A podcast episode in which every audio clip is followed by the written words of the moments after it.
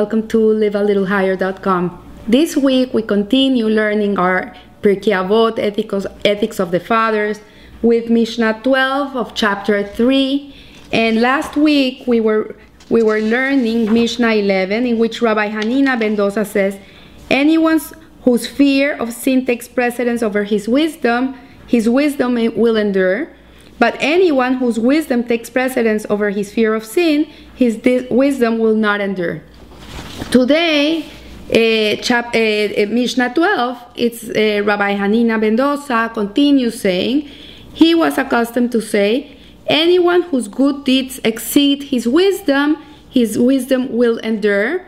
But anyone whose wisdom exceeds his good deeds, his wisdom will not endure.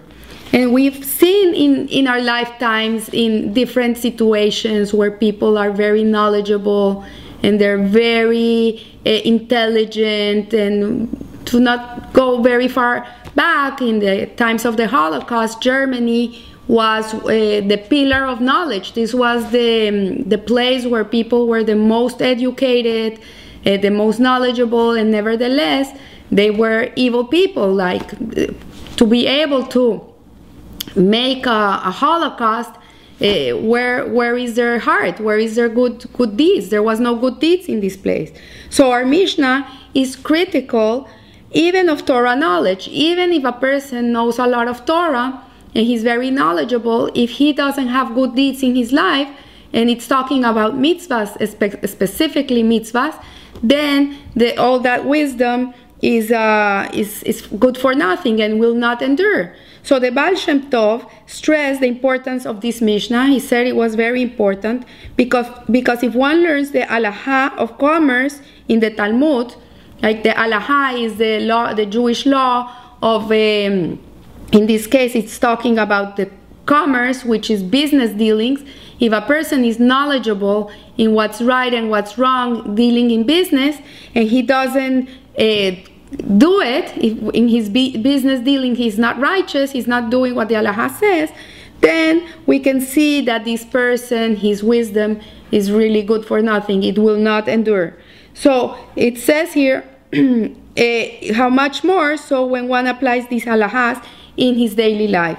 So transacting business according to Torah principles if this is so regarding Torah learning, how much more so is it true of general knowledge, which has little value if it's not applied constructively? So, what the what the Mishnah in, in Rabbi Hanina ben Dosa is trying to tell us is that everything you know, all your knowledge or your intellect, all your wisdom, if you're not applying it to your life, then it's it's it's like if you don't have it, it's even worse than that because it's better to be an ignorant person and not know and not do than to be a person that knows what has to be done and he's not doing it. So it is related that the great Talmudist Rabbi Pinchas Horowitz, who lived a little more than 200 years ago, he was the author of the monumental Talmudic uh, commentary Haflaah, which talks about the laws of divorce and, and marriage. He was very knowledgeable in this. One day he, he wanted to go and meet the Maggid of Mezrich, who was a disciple of the Baal Shem Tov and who brought in the Hasidic movement. And he was very curious to investigate Hasidus. He wanted to know how, uh, what was the, the wisdom of Hasidus. So he went to visit the Maggid of Mezrich. He went to Mezrich and was unimpressed by him. He didn't really, he met him and he didn't feel like this was like wow of a person. So the Maggid like felt this and he told him like you know what, uh, Rabbi Horowitz, you should go and engage in a talk with the Rabbi Zusha, Reb Zusha. He's a very knowledgeable person. He's very scholarly, and I think that you're gonna enjoy talking to him. So the erudition of Rabbi Zusha was not a, a secret.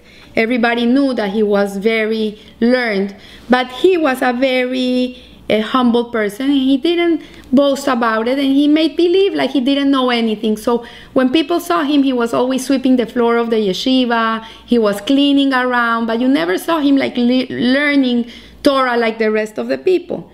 So he the when rabbi pinchas approached him rabbi zusha said there must be some mistake. I don't understand why you're coming to me. Why the Maggid of Mezrich sent you to me? I don't I don't see. I, I'm not a scholar. I know nothing. I really don't understand why you're here. So at, at that moment, uh, Rabbi Pinchas insisted, and Reb Zusha said to him, I can only tell you something I overheard from other people. Like if this was something he didn't learn. And I heard the students reading a portion of the Talmud where Rabbi Huna says, Nine men and the Aron HaKodesh, the ark uh, containing the Torah, can constitute a minyan. So Rabbi Huna was saying that nine men and the Aron HaKodesh could be uh, counted as a tenth. Because to be able to pray together, uh, you need 10 men. And Rabbi Nachman challenges this, saying, Is then the ark a person? Is it considered that the ark would be like a person? Now, what kind of a question is that? And Rabbi Huna knew full well that the ark is not a person. He knew, obviously, this is not a person, it's, it's, it's what contains the Torah. Yet he felt that it could be counted towards the minyan. So, because the Torah had all this knowledge. So, if Rabbi Nachman wished to disagree with him, he should have simply said so. To ask, is the ark a person, makes no sense. So, Rabbi Huna made his statement even though he knew very well that the ark was not a person. Perhaps you can explain that to me, Reb Zusha said. He's asking Rabbi uh, Horowitz to please explain if the ark is a person or the, it should be considered as a person or, or it, it's, it's, it, this is crazy. So Reb Pinchas was taken aback. He was like, I never thought about this. And he had no answer to give him. He had no obvious answer. So Reb Zusha shrugged his shoulders. He went like this. And maybe, he said, maybe what the Talmud meant in this way, he said, Rabbi Huna was of the opinion that since the ark was full of Torah, it could contribute to a minyan. But Rabbi Nachman's challenge was granted the ark is full of Torah, but you can be full of Torah and, st- and still not be a mensch.